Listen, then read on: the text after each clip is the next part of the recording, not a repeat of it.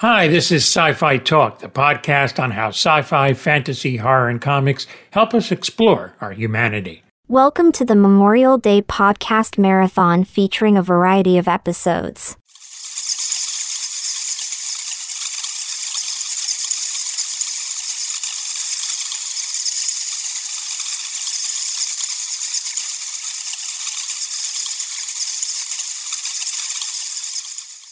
Batman Soul of the Dragon is for older fans like me. It's a trip back to 1974 and giving some heroes of that period their due. Today on The Cave, I have some of the talented voice cast. David Giuntoli voices Batman and Bruce Wayne. Like Batman to me kind of has a little bit of an edge on this. Very subtle, but it's there. Uh, was that something that you were directed to, or did that kind of leap out a little bit at you on the, when you read the script? Oh, I mean, I did everything the directors told me to do. um, I I think that uh, Batman has an edge, uh, in in my view anyway.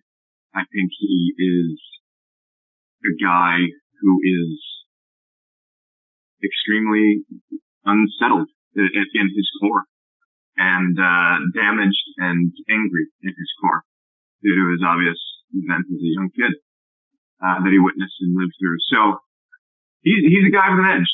He can be charming. Bruce Wayne can be extremely charming, but there's a deep dark secret in there, and we all know what it is. Mm-hmm. And uh, I'm glad that came out because that should certainly be on the page. But again, when you're doing voiceover, you're really you're performing without any of the actors. You've read the script, but you're not hearing the script when you're you're just going in there saying your line, going to your next line, saying it. So I relied on Wes Gleason and Sam Liu to kind of direct me and uh, kind of keep me right on tone. There is more sci fi talk, so stay tuned. An actor who I've always admired, Kelly Hu, is Lady Shiva with that sword. Talk about an actor connecting and owning this character.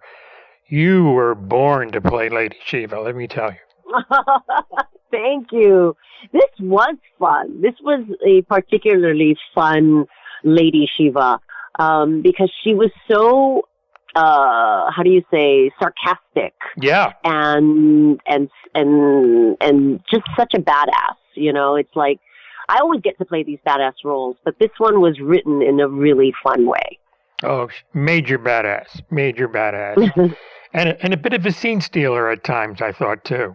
Thank you, thank you. I I don't even have that much to say in in it, but um, but yeah, they they really made me look like uh really cool, so much cooler than I would ever be in real life.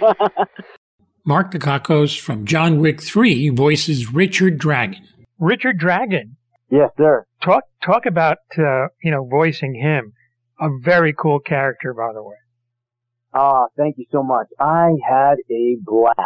You know, when I was reading the script, when I was reading the script, you know, I don't think uh, I, I know that I've I've not had a cooler, exciting, sexier, funnier introduction as a character as playing Richard Dragon.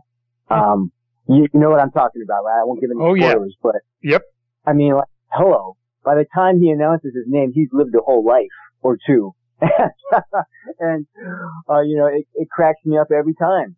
Uh, so I, I, I love this guy. He's, he's, he's deep, you know, um, emotionally connected, uh, aware, has a, has a sense of humor, is skilled, is loyal. Uh, I love this guy. I want to be this guy in real life, but I don't think I have the, the tools. but, but I would want to be this guy. Michael Jai White, who was Spawn and appeared in Dark Knight, adds his talent to Ben Turner after playing him in live action. Ben Turner, Bronze Tiger. Man, I I was talking to uh, you know the writer just uh last week, and we both agree you own this guy. Oh wow, that's nice. Thank you. Absolutely, absolutely. What I really liked about Ben, and, and, and there's a moment in the flashbacks where you get to see his humanity a little bit. Talk about, you know, playing that scene and voicing that scene. So important to kind of round out the character that way. I, I, I try to root it, root these characters in reality of course. And I come from a background is not that different. So I, it's just something I kind of grew up and, and connected with. His relationship with Bruce Wayne is interesting. Uh, talk about that a little bit, especially as told in the flashbacks. They kind of got off to a rough start, but uh, there's some respect there. It, it was really cool. I liked how it was written because you know Ben came off almost like you know a bad guy uh, till you find out there was some intention under underneath that, and uh, I think was a real um, authentic um, kind of tone that was set for those movies back in the 70s and how life was back then. It, it wasn't as politically correct as it is now. And I, I applaud the writers for capturing that. So some things that we you see a little bit more from uh, a contemporary standpoint as, a little rough around the edges. Um, but it's it's actually, you know, it, it actually it depicts a a time where things were tougher and be tougher on uh, your your your foes and your friends. Getting back to the '70s vibe with David Giuntoli. I, I love the diversity of the cast and to really bring back these '70s heroes and and and set it in that time period. Uh, what was really cool was the 70s vibe of the piece and everything set in 74. Did you get a yeah. sense of that when you were recording to kind of stay yes. in, in that zone? Yeah, um, that's, a, that's a great question. Um, you know, obviously the script is written in the style of, uh, you know, a 70s era kung fu movie. Um, but you don't know exactly the level at which you're supposed to play into that until you get into sound booth. And um, I had two kind of creative directors there with me, Sam and Wes, and they, you know, uh, helped guide me. Uh, a lot of the lines could be very tongue in cheek if you wanted to do them so. And sometimes we did, sometimes we didn't. They were very, uh, they were very smart in having me pull back some of the humor here and there. And having seen the movie now, finally, uh, they were so right. You know, they have to, you want to keep Batman as this kind of dark and Bruce Wayne as a potential very dark person. So let the humor come from the other characters and let, uh, Batman do the darkness. Diversity is so prominent in this Soul of the Dragon it's something I mentioned to Mark, and I, you know, I, I have two uh, half Asian uh, nieces, so it's oh. it's so cool to have Asian actors voicing voicing Asian characters because that wasn't always the case in animation or otherwise. So I'm so glad right. they went in that direction. I know, I know, me too. I think it's really interesting um, that that they're doing that. But I've I've been really fortunate to be able to to do this. I mean, I kind of just fell into voice acting. I guess it's maybe been 12, 15 years now that I mm-hmm. started doing voice acting. Um, really with like Phineas and Ferb. Yeah. Um, and that was like sort of my my my big, you know, start. A lot of the characters uh, that I've been playing are Asian characters, and um, and I, I feel like there's just uh, more awareness now, um, you know, on camera and off. Yeah. Um, it, you know, this industry had to evolve, yeah. right, in in order to to stay relevant. Mm-hmm. And I'm so grateful to the filmmakers, our producers, our our director, for uh, for giving me this opportunity. Um, so yeah, uh, you know, Kelly Hu as well. Yeah. We get to play, we're Asian and we get to play Asian characters, lead characters, uh, who have depth and talent and, uh, incredible skills. Just a joy to play, really. Sci Fi Talk returns in a moment. More on the 70s with Michael Jai White. What was it like to kind of play in that space? I know that in the booth you couldn't see all the stuff that was done later with the music and the clothes and everything, but was it easy to get into that mind space at all? Yeah, for me, absolutely. Um, let's not forget, I wrote Black Dynamite. And That's right. Performed. And so that's very much a part of my upbringing. Uh, even though um, I was, you know, quite young, I, you know, I wasn't, um, I, you know, there, there was. I, I, looked at these movies later on in um, VHS uh, in the '80s, uh, but I I do remember uh, late '70s and and those those movies really gave me the images that I wanted to become later on in life. Mm-hmm. When I was watching movies with Fred Williamson and Jim Brown, those became my heroes. And so they're, they're galvanized for me. So that, that's kind of in my, you know, those are like borrowed father figures for me. Yeah. So it, it's very clear. Um, it, those references are, are dead solid you you are in a very rare group because you played Ben Turner live action and now animation. Uh, that's nice to be able to play in both those places. Oh, absolutely. Yeah. Um, yeah, it's a, it's a, I guess it's a unique thing. I think there's another, yeah, I've, I've kind of played, uh, also Jax. Yeah. Um, in a couple of different iterations. And, um, then I believe, oh yeah, I'm, uh, I'm, I'm also Blade.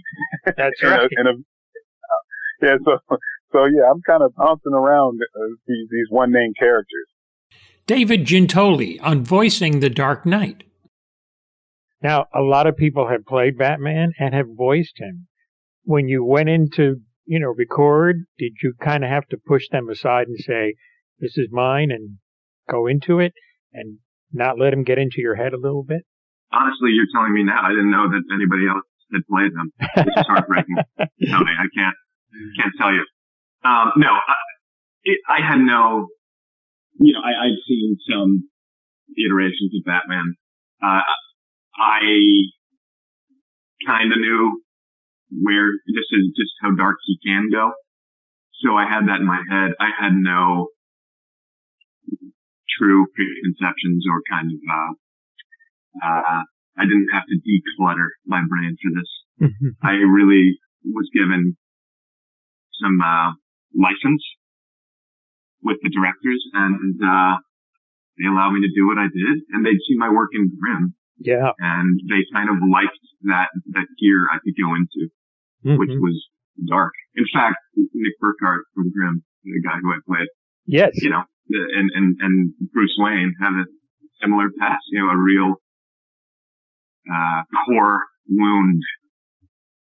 And uh, you have to, you're kind of the reluctant hero who, who sacrifices a lot to, to take care of uh, some of the bad in the world. Mm-hmm. Yeah, he sure did. Both of them have, definitely. Here's Kelly Hu's take on Lady Shiva. You're going in to play her. Did you have an idea how to go based on the script? or did you rely on Wes and maybe Sam to kind of guide you as to where to where to kind of zoom in on her? I think I relied a lot on them. I mean, I had an, a general idea after reading the script, but you know, being that you're everybody now is is working out of their own homes. I, yeah. I mean, I don't know if any of the other actors went into studio to to record, but I definitely am working and doing everything from home. Um, it's really sort of isolating, and you have to, you know, you're not with the other actors or or you're not in the room with anybody else, so you really have to rely a lot on the direction from the from the writers, producers, directors. And so, um, yeah, these guys really did a great job in in in helping me get this Lady Shiva and um, and and and understanding like you know where she comes from. because you know when you're you're you don't get to be in the room with other actors, Yeah. I think you you have to rely a lot on them. I love the dynamic between Bruce Wayne and Richard Dragon. Here's Mark Dacascos. Talk about uh, Bruce Wayne and and Richard uh, Dragon's relationship a little bit. you know, I never would have thought that I would get the opportunity to play a character who is, you know, close friends with Batman. So that alone checks. I mean, I can't even say that without laughing. You know, I'm friends with Batman. Uh, you know, but it, but it's fantastic because, uh, both of these characters have, uh, a very strong moral compass and how they go about um, you know, a, a, achieving their their tasks are, are, are very similar in one way, uh, and yet, uh, you know, uh, Richard Dragon doesn't go around wearing a mask, so That's right. you know, doing doing his fighting. But they, but but they're but they're connected because they have um, they have uh, you know the same so to speak surrogate father sensei in James Hong, and you know their backstory with all of their training and years spent you know under his tutelage um, bonded them like family. They're they're they're brothers, they're classmates, they're friends. The vibe and the feel of this movie, to me, has an almost timeless quality. There was almost like a freshness about this movie that even though it was set in the 70s, it seemed they were still extremely cool. Oh, absolutely. I think the 70s were the coolest times of, of in our history.